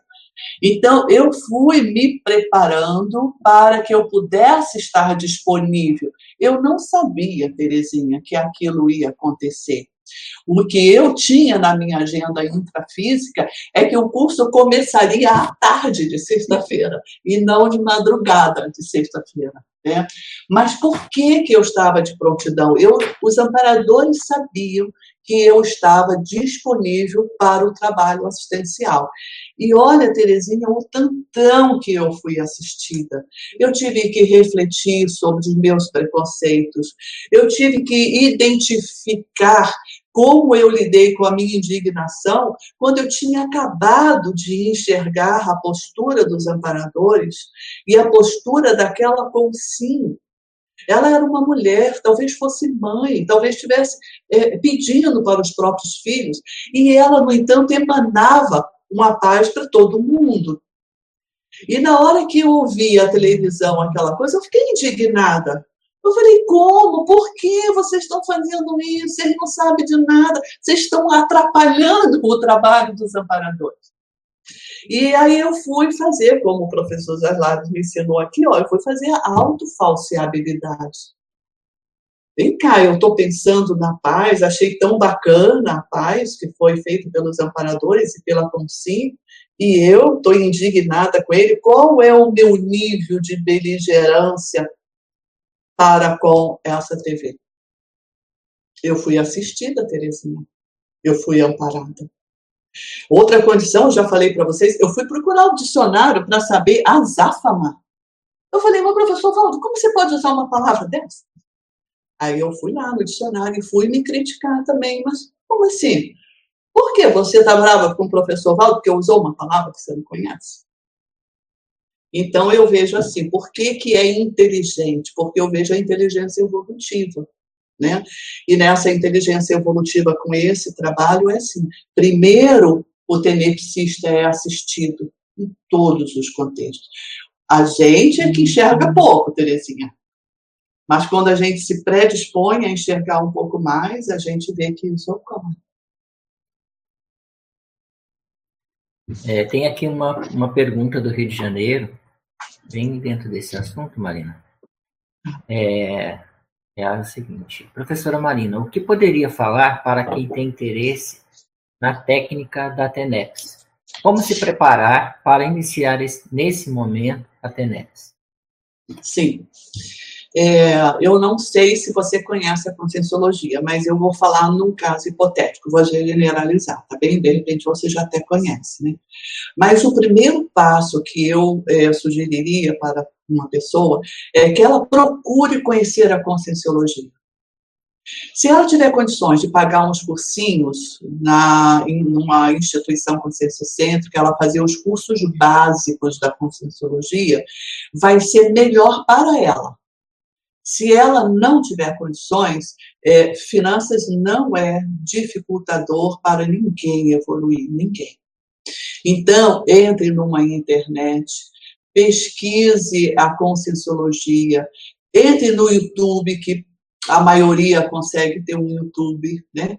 Entre no YouTube, pesquise conscienciologia, você vai ter inspirações para você buscar o professor, o tema adequado à sua necessidade no momento e vai aprofundando é, os conceitos básicos da conscienciologia, tá? Eu chamo assim, ó, você conhecer o holossoma, a sua realidade dos seus corpos, a realidade da sua vontade, da sua intenção, e aos poucos você vai ter acesso às técnicas energéticas pessoal. Essa, essas técnicas é vai técnica é uma coisa muito boa. Eu, eu, eu sou favorável às técnicas, porque elas te trazem procedimentos lógicos e sequenciais. Então, dessa forma, qualquer pessoa consegue fazer isso, né? E você vai, então, trabalhando as suas energias e você vai chegar num momento em que você vai começar a sentir as suas energias. Não porque a professora Marina falou, mas você vai sentir porque a sua vontade, na hora que você absorver as energias, você vai perceber que algo mudou. E a técnica do estado vibracional é, vai ensinar você a movimentar as energias da cabeça aos pés e dos pés à cabeça. E você, ao fazer isso, você vai começar a sentir um formigamento, um adormecimento, um certo vento, uma certa movimentação diferente das suas percepções físicas, tá? E assim você vai começar a chegar até o caminho da TENEPS. Existe é, uma técnica que eu me, sempre me ajuda muito. Chama-se técnica da madrugada. Eu sugiro que toda pessoa, quando estiver prestes a fazer a TENEPS, que ela faça a técnica da madrugada. Você vai encontrar essa técnica bem especificada no livro da professora Malo, Autocura pela Reconciliação, e ela tem também em outras divulgações. Tem alguns é, artigos, tem um artigo meu da revista Consciência que também especifica ela. Técnica da madrugada, que consiste resumidamente no seguinte: você vai se preparar para ou três dias, ou cinco, ou sete dias, dependendo da, da sua organização aí, você vai se preparar para acordar de madrugada. Qual é o horário que você consegue acordar de madrugada que você não acorde muito sonolenta? Às três da madrugada, às cinco, você verifica.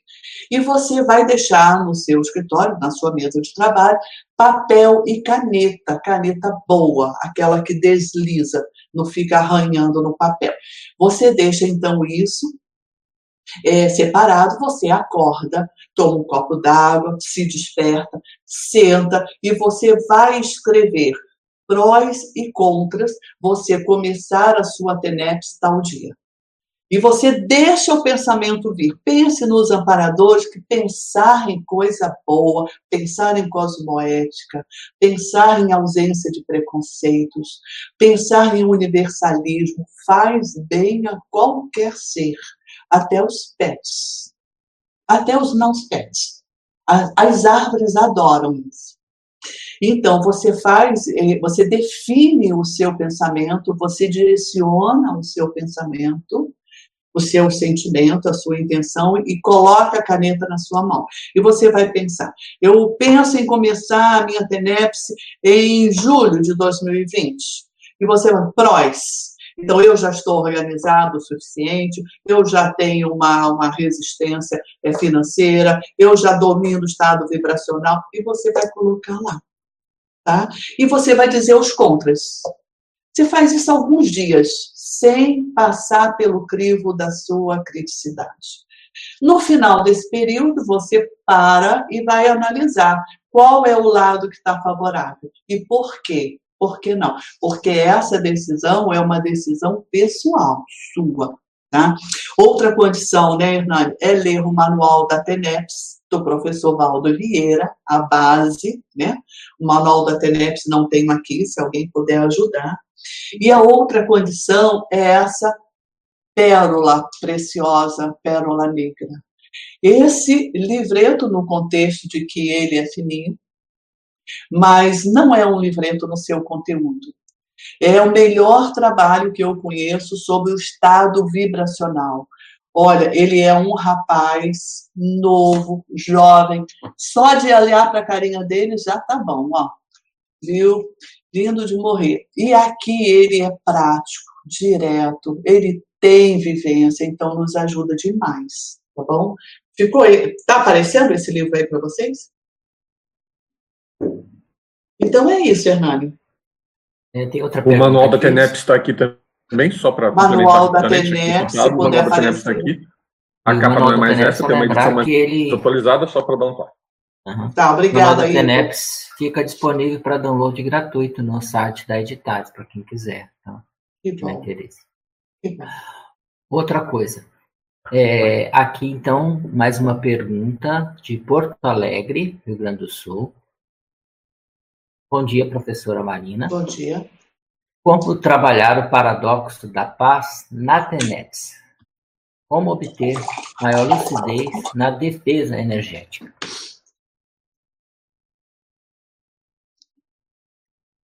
A sua pergunta, eu não sei como responder.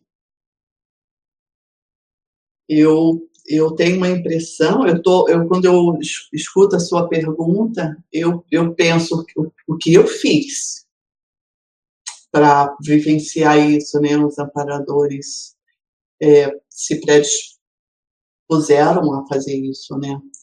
Mas eu volto àquela proposta da autopesquisa. Qualifique você, qualifique a sua pacificação. Qualifique o seu pacifismo. Olha, comece uma sugestão pelo verbete do professor Gilderley, autorreferencial de paz. Aqui tem um link em que ele fala sobre alguns episódios de é, pessoas que fizeram opção pela paz, são pessoas pacifistas, por opção. E que nesse num determinado momento elas foram é, convocadas para a guerra. Tem guerra da Primeira Guerra Mundial, da Segunda Guerra Mundial, tem guerra política, tem exemplos fora de série. Faz o link com elas. Lê, reflita. Eu li, eu li tudo. E é muito interessante. Você já parou para pensar que uma pessoa, de repente, vai desenvolvendo pacifismo é, no pensene, na maneira de pensar, ela, ela, é a opção dela, é a paz, e ela vai fazendo reciclagens, e num determinado momento, ela é fuzilada porque é pacifista? Pensa nisso. Então, é bom a gente saber que o processo evolutivo ocorre lento, devagarinho, né? E ninguém vira pacifista da noite para o dia. Por exemplo, que será que eu não fiz em minhas vidas passadas agredindo a paz dos outros, a paz mundial? Quem sabe se a professora Marina não precisa muito de estudar a paz para diminuir a beligerância dela? Não é o fato de que a gente está estudando um tema que a gente domina isso, ele, né? É bom pensar nisso. E aqui agora uma pergunta de Sertãozinho, São Paulo. Bom dia, parabéns, professora Marina. Obrigado. Como posso entender a falta de lucidez na projetabilidade interassistencial? Ser refratário com o amparador é desrespeitar minha própria paz? Acho que não. Mas como você pode fazer é você exercitar mais. A projetabilidade é, é, a comparação que eu tenho que melhor me ajuda a compreender é a vida de um, um corredor, um maratonista. Né? Eu tenho na minha vida dois atletas perto de mim, né?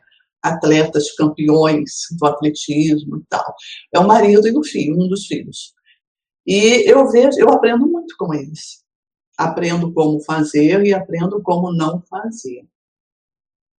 É, e essa condição é assim, olha, um maratonista, ele não se torna maratonista da noite para o dia, mas as habilidades que poderão fazer ele se tornar um maratonista campeão estão nele. Então, ele precisa só desenvolver. E para desenvolver, o melhor é que ele procure técnicas, ele procure a ciência. A ciência na área da educação física, hoje em dia, então, super desenvolvida, né? Então, procure técnicas e procure a ciência na área. E ele vai se tornar um grande maratonista. Então, eu sugiro que você faça a mesma coisa. É, pense na projetabilidade lúcida, queira projetabilidade lúcida. O livrinho, que se você pudesse entrar aqui no meu é, escritório, você ia verificar que o livrinho de relatos de um projetor do professor Baldo Vieira, que foi o livrinho que me fez chegar até ele nesta vida, em 1987, ele está ali aberto porque a noite passada eu estive fazendo uns estudos e ele ainda é o meu referencial nas minhas projeções. Hoje existe a possibilidade de eu compartilhar alguns fenômenos parapsíquicos com os meus amigos epicons, as amigas epicons, né? E com os alunos, como eu coloquei, mas nem sempre foi assim, né? E essa condição teórica nos ajuda muito. É isso que eu sugiro que você faça, porque você vai descobrir as habilidades que existem em você com técnica, com ciência, e você vai conseguir o que você quer. É, Marina, nós já estamos nos minutos finais, então Sim. eu vou colocar aqui uma última pergunta, tá? Dos tá. participantes. E aí, depois dessa pergunta, você pode fazer suas considerações finais. Olá, Marina. Você poderia compartilhar alguma técnica de autopesquisa que favorece a evitação de posturas maniqueístas e, consequentemente, auxiliem no processo de pacificação íntima? Você poderia abordar o tema da pseudo-harmonia no contexto dessa temática dos paradoxos da paz? Sim, olha, a técnica eu não tenho novidade, é o que foi colocado aí algumas vezes. É autopesquisa. É autopesquisa, é a pessoa procurar conhecer ela mesma. E a partir daí ela ir fazendo a refutabilidade. Ela ir fazendo a, a autocrítica para ela ter recins, ou seja, reciclagens, tem que reciclar, reciclar, reciclar. Na hora que a gente recicla, não significa que você abre mão de uma imaturidade. Você acrescenta uma maturidade na sua manifestação. Isso é muito bom. É, às vezes eu vejo pessoas falar, ah, abrir mão de determinado trafar. Não, ela acrescentou um trafor, porque ela aprendeu a agir diferente com relação àquele tema do trafar dela, né? Então eu vejo dessa forma e a pessoa ir se exercitando nessa condição. A segunda pergunta, qual foi?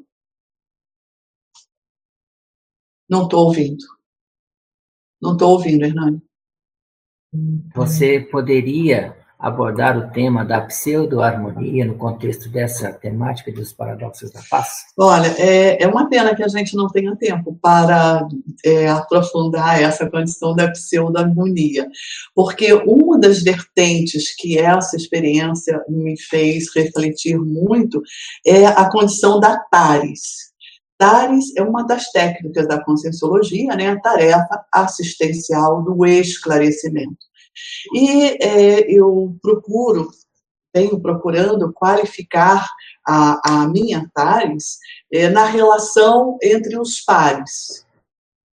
E eu, eu vejo que isso é difícil, é, principalmente, resumindo, sobre o que o professor Valdo falou em algum contexto aqui, que ele falou que é difícil, né? acho que foi no finalzinho, ele falou que é difícil né, a questão da paz, é, pelo seguinte, cada um é o resultado das suas vivências, né? E somos diferentes entre nós. Então eu vou fazer um esclarecimento, uma crítica a um colega, e mesmo que eu me questione a tal da autorrefutabilidade, por quê? Qual é a minha intenção ao fazer essa crítica a essa pessoa? Eu tenho que ter muito claro na resposta que essa resposta veio num padrão, como diz o professor Ivo, de, de, de, sem preconceitos, desde preconceituosa, sem a má intenção, ela tem que ter a única intenção de é, ajudar o colega ou ajudar a pessoa a se qualificar. Mas você não pode ter expectativa de ter o resultado que você gostaria, porque depende da pessoa como que ela vai receber aquela crítica, como que ela vai elaborar, como que ela vai interpretar mesmo que seja a sua boa intenção. E isso, às vezes, demora algum tempo até essas elaborações acontecerem. E eu penso muito nisso. Quando, de repente, me surgiu, estudando aqui esses dois verbetes que eu comentei com vocês, dos colegas de ontem, de antes de ontem, me surgiu assim um entendimento que a TARES avançada é um paper é um paper semelhante a esse que nós estamos estudando hoje. Mas esse paper, ele traz aqui a descrição do extrafísico. E eu achei uma ideia muito inteligente. Quer dizer, uma TARES avançada não é somente tete a tete. Uma TARES avançada, você usa a exposição da extrafisicalidade, né? É uma palavra que é meio beligerante, mas ela traduz. Você denuncia o extrafísico na intrafisicalidade. É o que a gente está fazendo aqui há uma hora e pouco. Por quê? Na hora, vou confessar uma coisa para vocês, o paper já estava pronto. E na hora que foi decidido pelo Conselho de Epicons que eu trabalharia este paper com esse tema, porque tinha outro lá, começou uma TENEX tão intensificada havia algumas consciex que não tinham interesse nenhum que nós falássemos tão abertamente assim, como está no paper. E eu vou confessar para vocês que nem sempre eu tive dificuldade, que eu tive facilidade para fazer isso. Eu estou aprendendo.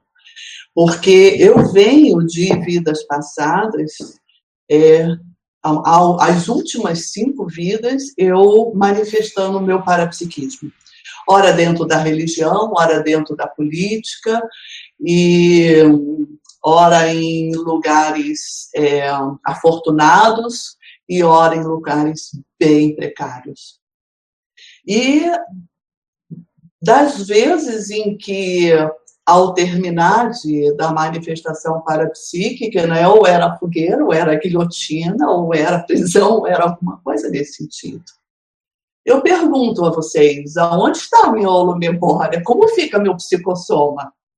Que facilidade eu teria para hoje estar diante de uma é, participante de tanto valor quanto vocês? Não importa, né? Teve, apareceu aqui participante de Pernambuco, do Nordeste, do interior do Norte. Que bacana saber disso, né? Como apareceu a Suíça e o Portugal. Então, é fazendo. Aprende-se a caminhar caminhando. Aprende-se a fazer fazendo. Aprende-se a assistir assistindo. E aprende-se a acertar errando. Essa é uma outra condição que eu também trago na minha pesquisa. Essa condição maniqueísta, como você falou, deixa a religião bem longe de você. Toda abordagem que vier com uma abordagem positiva, destrua ela. Toda abordagem que chega perto de você assim, ó, sabe, numa imposição, destrua ela, você mesmo que destrua. Isso é a impacto, autoimpactoterapia destrutiva. Vai estudar esse tema que vai ajudar. Não sei se foi no foco, Hernani. Falta Acho alguma coisa? É. é. Tá ótimo, Maria. Nós já chegamos no final do nosso é. tempo. Tá. Então, gostaríamos de agradecer professora Marina e a todos os participantes. É, informar que o próximo tema do nosso Epicentrismo Debate vai ser a autoconfirmação para perceptivo. Está bem relacionado aí também com o que a professora Marina falou da falseabilidade dos Zaslavski abordou no, no, no, no verbete dele. Então, autoconfirmação paraperceptiva, professor Maximiliano Raimann, dentro da parafenomenologia. Tá? Muito então, bom. Muito obrigado a todos e até a próxima. Posso falar uma boa noite, um bom, bom dia? Pode sim, Marina. Um meu bom dia para todos vocês. Obrigado para por todas as equipes que viabilizaram esse trabalho. E eu quero um agradecimento especial, sabe, Hernani, aos participantes que têm estado aqui toda sexta-feira, de manhã cedo, no Epicentrismo em Debate. Obrigada, vocês são muito importantes para o nosso caminhar. E um bom dia para todos. Coisa que